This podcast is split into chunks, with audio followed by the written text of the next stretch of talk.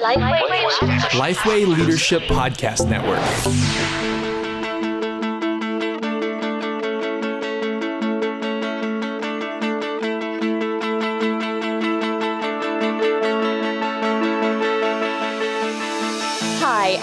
Welcome to EST. If you love the established church, this is the place to have conversations about why the established church matters, how to better serve her, and to hear stories every week about how God is using the church for his glory and our good. The show is hosted each week by Sam Rainer, Josh King, and Micah Fries.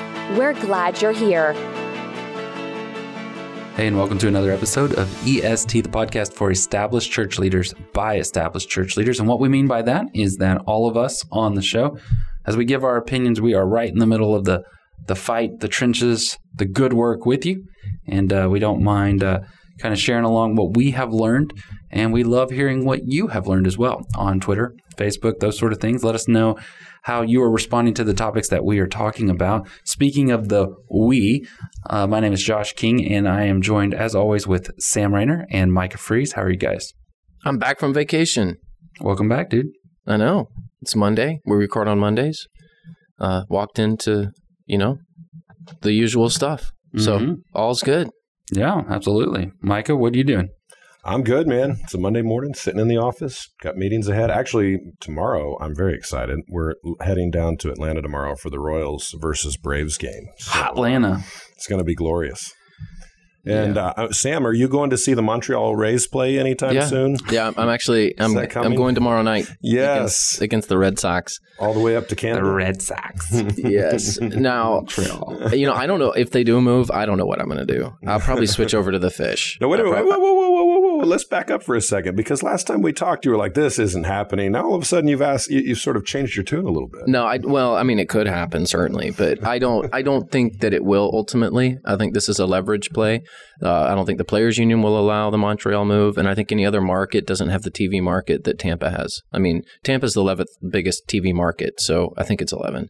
So there's, I, I just don't. That's where the money is with the MLB is in the TV contract. So I just Right. don't. I don't see them moving. But Yeah, if yeah. they do, I'll switch over to the fish. You know, I'll just Really?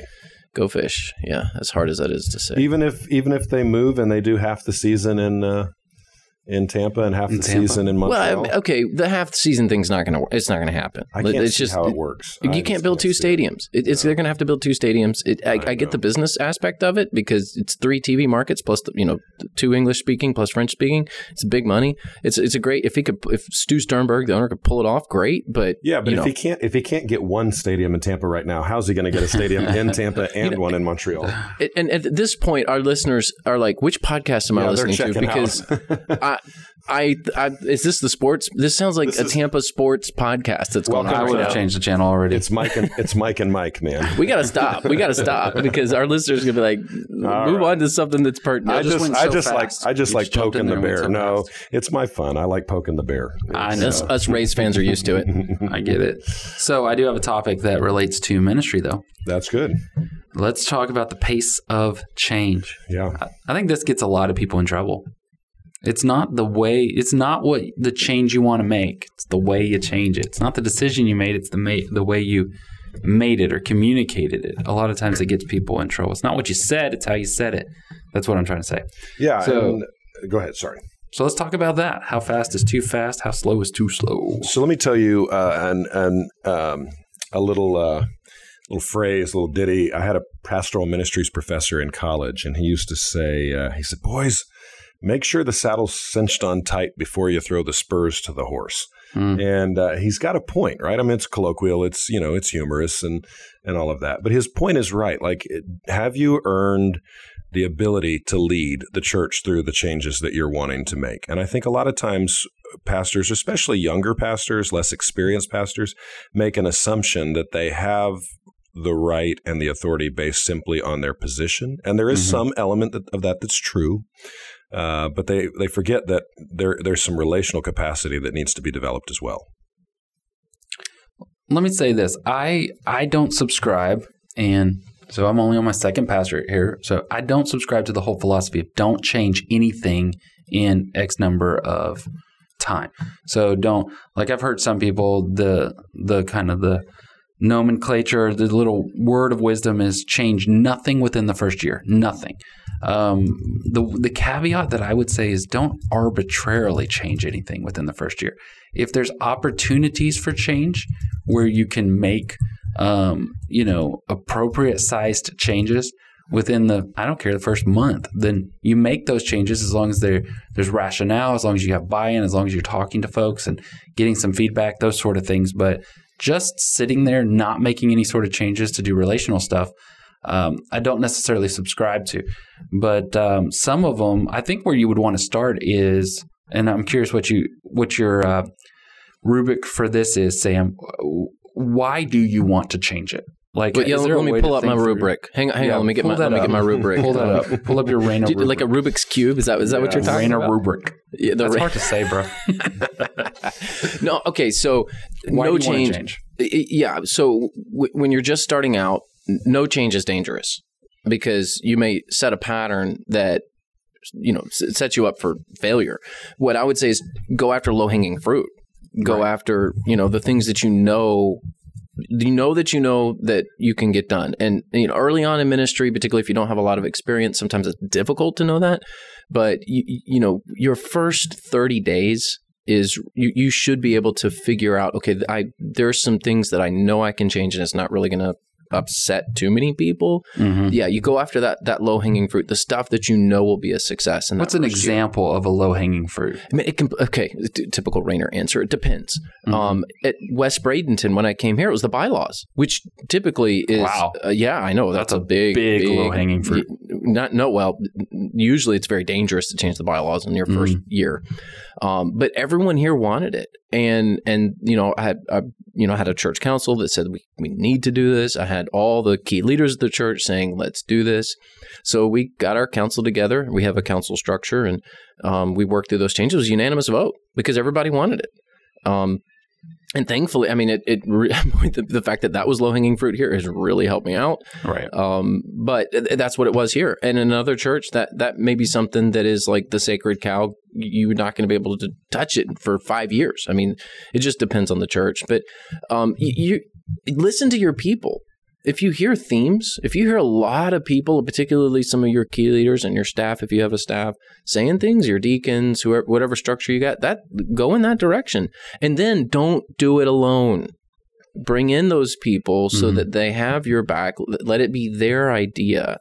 Um and and that will help as well with you know uh, people thinking that you're coming in and wrecking the place and all that. But no yeah to say that you're not going to change anything in the first year i do think is poor advice i would just It also gets little- you if you communicate that, it gets you in trouble when you do have to make oh a change. yeah you may have or something that's perceived as a change. Yeah, even even if that's your strategy, like Mhm. okay, I'm not going to change anything because I'm just this church doesn't seem like I'm going to be able to. Don't say it out loud. Don't Right. tell your people that because you you may have to do something. What about things like logos, websites? I see a lot of people do that. And you know, I'm real big on marketing and branding. I think all three of us are. What I think that's a low hanging fruit, but you just got to recognize. I, I guess my opinion is just recognize that that's just a very, very low hanging fruit. It's just a little thing. I would I would I would I don't even know if I would call it low hanging fruit. I mean, unless your logo looks you know like something it shouldn't look like or whatever. Um, I mean, it's petty. I would just say it's petty. I mean, if you're Mhm. if you're tinkering with logos your first 30 days I, I really think you've probably missed the mark on you know leadership Wow. and it may need to be done but that's a tweet, dude. That's yeah, a and here's one. the thing I would say too.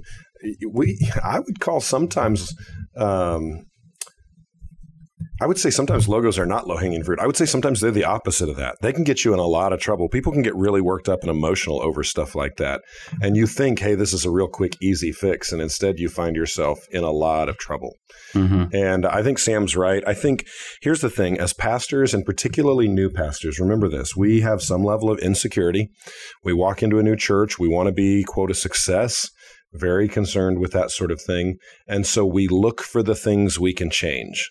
And often that leads us to make unnecessary changes. I had a pastor tell me in the last four weeks, Um, I I'm making X Y Z changes because I and, and I make these same number of changes every year because I want our people to just get accustomed to the idea that things change, and so I make changes just so that they're used to being you know used to changing.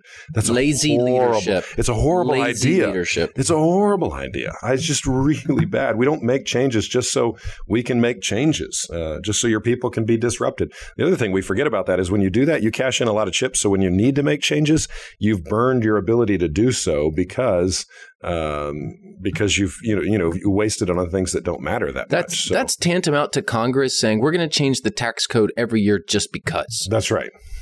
I mean, that's yeah, right. that's just dumb. Yeah, Yeah, yeah. if you're right. changing just to change, just so your people are experiencing change, th- that I mean, tyrants do that. Don't Yeah. do that. That's I would right. think another motivation, you hit on a good one because I hear that a lot. Just we need to upset the apple cart just so people don't get comfortable. And like Yeah. comfortable is a bad thing. right. The another motivation, if we're all real honest with ourselves, is just this. Like I know, I'll, I'll just be real honest. When I came to Second Conway, the website was just not my favorite at all. I did not like the layout. It, it was fine. It was functional, and uh, the price was great uh, for what they paid for it. But I was a little, to be honest, embarrassed. Not, and that my embarrassment has nothing to do with whether whether or not we're effectively reaching people for the gospel in Conway, Arkansas. I was more embarrassed when Micah and Sam see our website, or when it gets announced. You know, Josh is going to this church. I know that hundreds of pastors are going to Google the church and then look at that website immediately, and that is one of the bigger motivations of why initially I was thinking, man, I got to get that website fixed. I got to get that looking good. And I think a lot of us make decisions that really do not move the needle any further, do not help us reach the community for the gospel, That's but are instead the way that our peers who are hundreds of miles away are perceiving what it is that we're doing, especially in that new transition time. Like, look You know- at the new thing I have. Tinkering is not being a good change agent. Th- that's what a lot of I think a lot of pastors fall and they fall in the trap of tinkering with things. Yeah. tweaking the structure, you know, thinking about name. What, what do we name our group system? Is it Sunday school or is it life groups or community groups? I mean, and all of those things are are not necessarily bad things, but that's you tinkering. Mhm. That's not. You know, the branding side of things is you tinkering. The website is you tinkering, and, and I get that um, these things may need to be done. And yeah, the website may be junk. I get all that, but that's not the real transformational people change that you're after in, in leading a local church. Well, I would so say- if that's all you're doing is tinkering, you're really not leading change. You're just tinkering. And it goes back to why. So if you're saying we just need to change something, then you're tinkering.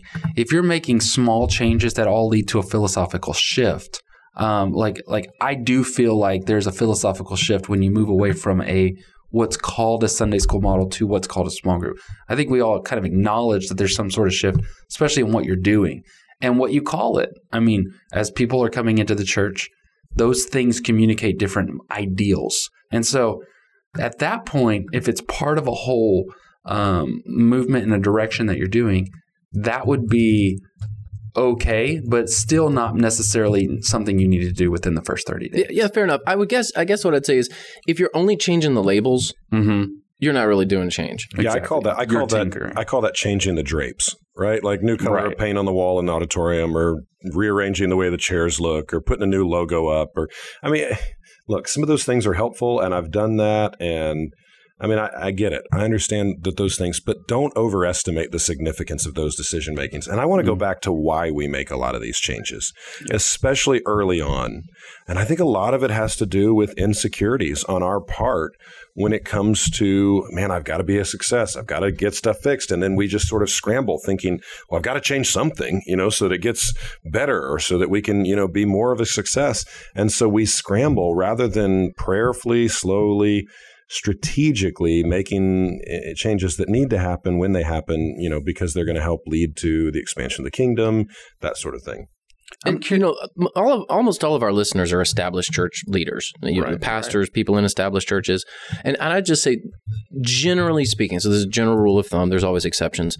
Uh, the the best change agents in an established church are your plotters, the people that ha- you know work through three or four changes a year, very strategically, and you know have that philosophical kind of uh, foundation.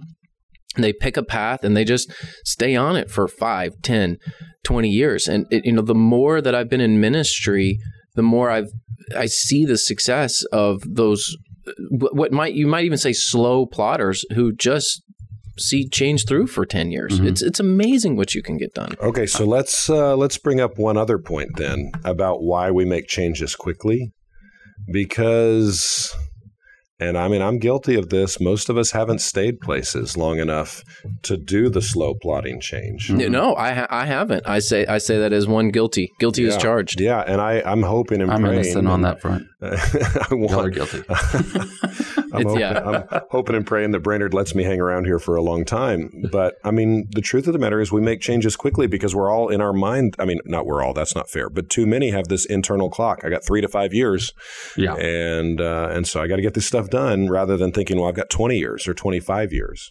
Right. I always say it's it is a long ball game. So you just make little changes over a long what, what what's Peterson's um, quote, you know, like small changes in the same direction over a long period of time. Yeah. That's kind of discipleship is a that, long walk in the same direction. Is that what you're thinking of?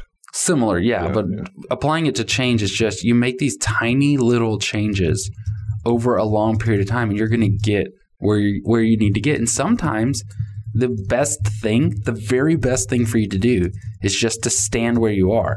Don't give up any ground, but stand where you are. And maybe there's some other things that need to be um, taught, learned, built, like relationships, before you take that next one baby step. Mm-hmm. And too often, you're just running because you want to build a platform within two or three years uh, so you can go on to the next thing. And I think that that's abusive to the and, church. And for our listeners that are um, close to our age, I guess, maybe 20s, 30s, 40s, um, even I guess into your 50s, the baby boomers are retiring. Mm-hmm. And there is this like massive wave of church openings that are occurring. And, and it is really hard uh, because it, you know if, if you're if you're on the lookout for for churches and church openings and particularly even larger churches, um, in the next five years, it's really beginning now, but in the next five years, maybe even up through 10 years, you're just going to see a lot of churches that are looking for pastors. So um, the temptation to view things through the whole grass is greener syndrome is only going to get worse. Right. I mean, it's, it's not, this is not going to get any better for for those of you who struggle with restlessness like I do. Mm-hmm. Um, you, you, know, th- this isn't this is a phenomenon that's going to occur, and you it's you know we're just seeing the beginnings of it, and I, I you know I, I, fear for a lot of churches because mm-hmm. and pastors because yeah, I mean it's going to be two to three years. I can put on a good front. I can tinker with some changes. I can make it look good, and then I can move on. And, and that, if that happens, hopefully it doesn't, but if that happens, it's not going to be good for the kingdom. So I'm curious about what to do if you're already in the midst. Let's say you you're six months in, you've made too many changes, things aren't going the right way. What you do about that? But before I get you guys to feedback on that, let me ask this: What guides your core beliefs? Are they founded upon solid truths or are they based on others' opinions or your own emotions? What you believe about your purpose and value affects almost every area of your life. I actually preached on exactly this yesterday. This is the premise of the new film Overcomer in theaters August 23rd. It's the latest from the Kendrick brothers, makers of Courageous. This movie has inspired the creation of several resources for small groups. There's an Overcomer Bible study for indi- individuals there is a book. Learn more about all the resources at lifeway.com slash overcomer. So you are a minister, a leader of an established church, and you're three, four, five months in. You made some changes. You stirred up the water a little bit there. Can you pull those back, or have you burned a bridge? What do you think?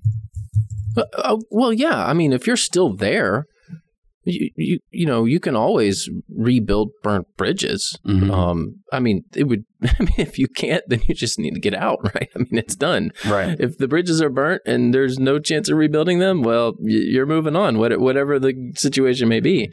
But yeah, if you've done too much, I think the thing to do is to take a step back. How do you, you know you did too much, Micah? How do you know like Oh, you'll know. well, yeah, I was going to say I mean, you'll know. you'll know because um, uh, you know, because you're, I mean, well, for, for uh, so some easier ways to know, um, giving is down, attendance is taking a hit. Those are indications that obviously there are problems. But I mean, you're going to have people in your ear. I mean, significant numbers of people in your ear explaining, "Hey, we have frustrations. We're concerned." That sort of thing. So and I think I, that I think you know we say you'll know, but these people who are doing this don't seem to know. Yeah. They keep making these little changes. Yeah. Well, okay, so we're talking about those who lack self awareness mm-hmm. and and that's none of our listeners. So we're we're, we're okay. our listeners I mean, are geniuses. Yeah, yeah you're. Well, clearly, you know, so we don't this. we don't need to address the people that aren't listening to the podcast. But yeah, I guess there are a handful of leaders out there that have lack complete self awareness that they wouldn't. You know, if the if the thing was burning down to the ground and the Titanic was sinking, to mix some metaphors there, they wouldn't even know. I mean, they're just still rearranging the deck chairs. I guess those leaders are out there, but you know, they they're not the ones that listen to podcasts. So we're right. right. in a church of similar structure to you know, Baptistic congregational sort of models. Usually, if there's a if there's a loss of a pastor uh, for whatever reason, and then there's a transitional period of time, and then you you you get a new leader in, there is usually a little bit of a sort of surge, a little bit of a rise. There's a new thing, just the newness happens. If you're still in that new zone, which Sam, you threw out 30 days, I think that could go as far as three, four months. If you're still oh, yeah, in that new yeah. zone and everything is going the wrong way, then you may have made too many changes too fast. Oh, sir. Oh, that's a big warning sign. Yeah, you're you know you're week five, and people are mad. Uh-huh. It's something is seriously wrong um, right with with with you know the church or you or you know something's bad. Yeah something's very bad. Usually your first six months are a pretty good honeymoon period. I mean it should be. it, it should be yes. Um, unless you know the church you know you may inherit I, like i have a buddy up in massachusetts who had inherited a church that was in bankruptcy proceedings um, which i you know we've we've heard his story before on the podcast. So um, you know that that's a whole different kind of situation, mm-hmm. right? I mean, that, that that's nutty.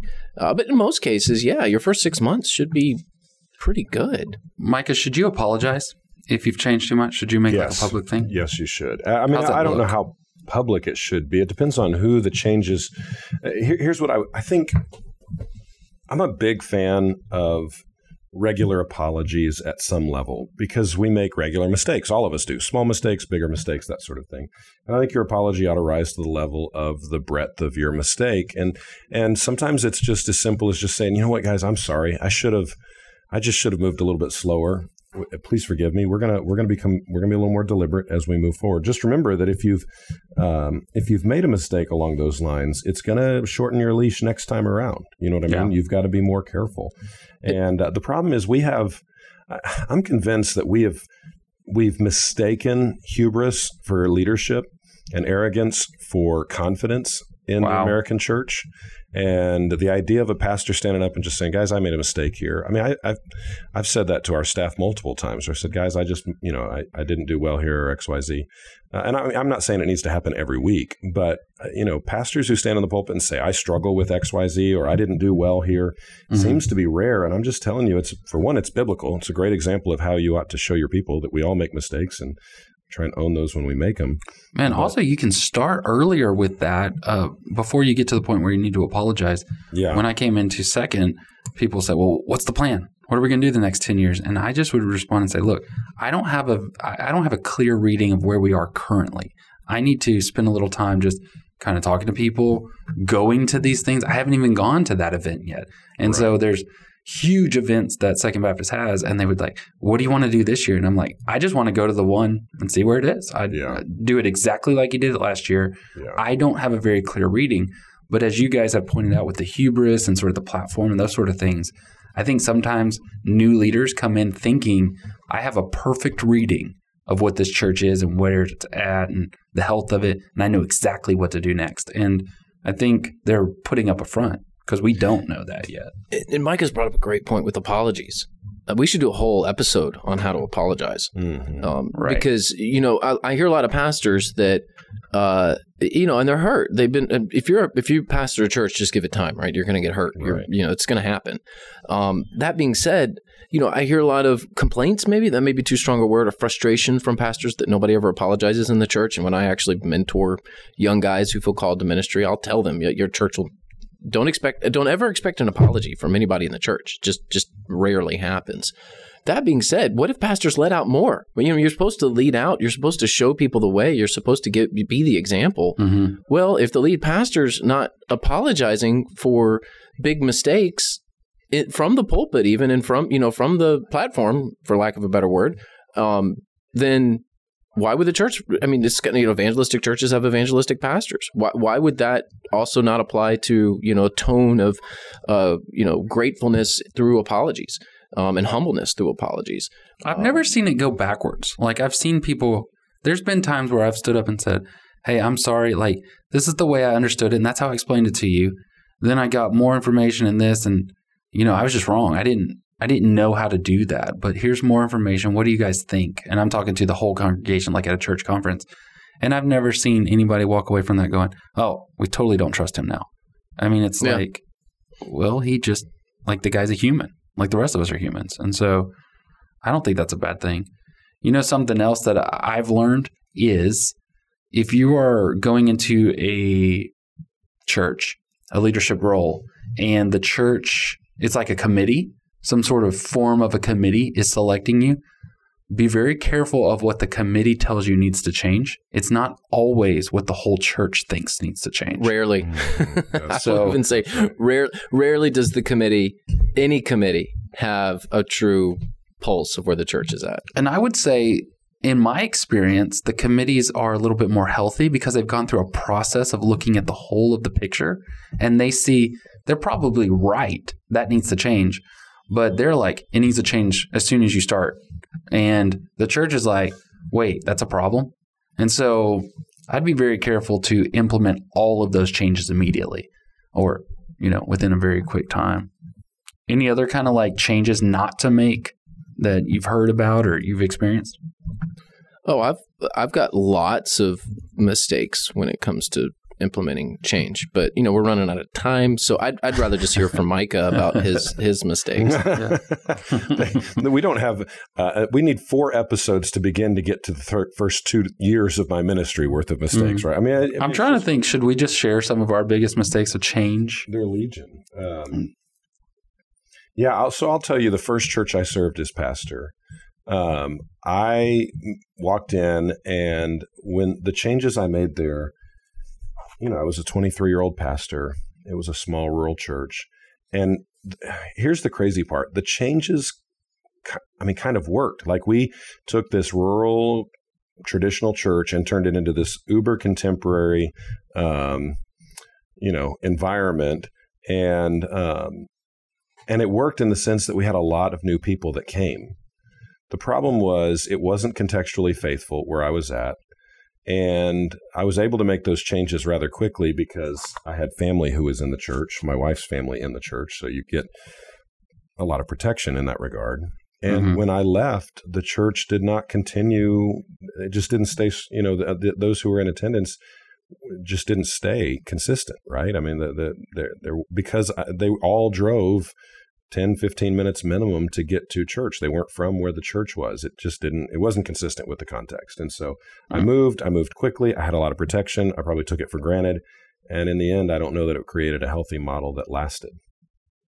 Sam, what's one of your big change mistakes? Oh, I've, I've got I've got lots of them. One of them, at my first full time church. This was years ago. I, I you know I'd much rather use stuff that's you know in my twenties because it's a little more forgivable. If I talk about stuff that's like last week, it makes it me sound really bad. But yeah. um, yeah, when, We'll I- when I- my first my first full time church, we had a worship pastor who uh, moved on. We'll just say that it was a rather strange situation, and uh, he moved on. Um, and uh, and then I, I I basically told the church, we don't need a worship pastor. We um we need a college pastor because we had a college right down the road. Yeah. Uh, and we hired a full time, not almost full time. Uh, college pastor instead of we, we used the funds that were for the worship pastor for the college pastor Mm. and, and here's the thing: the college pastor was a good guy, but it, it was a complete, you know, flop of a mistake. I mean, it was bad because we, we you know we really needed a worship pastor. Wow. Um, yeah, so I yeah, I mean that that didn't that did not go over well. If if, if, I, if we had time and I could tell you the whole history of the, why the worship pastor left and all that, it'd be a whole nother story. But I was just frustrated, and I was like, I don't want to have to deal with another worship pastor, so let's just go hire somebody else. Let's just hire let's just hire another position, so I don't have to deal with it. I'll say in one of my student ministry positions, I was hired and explicitly told by the committee uh, that the guy that I was following was very huge events, lots and lots of money, spend lots of money, make it big and bold and flashy. And they wanted a simple discipleship model. And that's what I was kind of known for. I had built a large student ministry on that model. And so we want you to be the anti the guy before you. And um, I was like, okay, cool, I can do that. And so walked in, did that, just immediately did that. And man, I mean, I mean, we we when I say immediately did that week one, we just shut everything down, just went back to a simple kind of approach, and it frustrated everyone, everyone, me, the the students, the parents. They just didn't understand why I was going with that approach. I didn't understand why they were pushing back because this is what I was hired to do.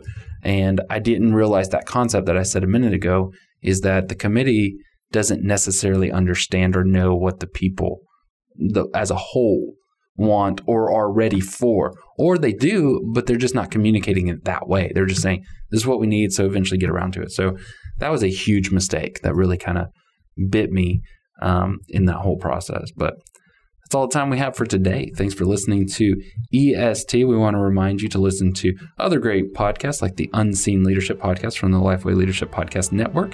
You can find that on major podcasting apps. Thanks again for listening, and we'll check you out next week. You've been listening to EST, a discussion for the established church. Make sure to follow us on Facebook and Twitter, as well as subscribe, rate, and review on iTunes, Google Play, or your favorite podcatcher. Thanks for listening. EST is proud to be a part of the Lifeway Leadership Podcast Network.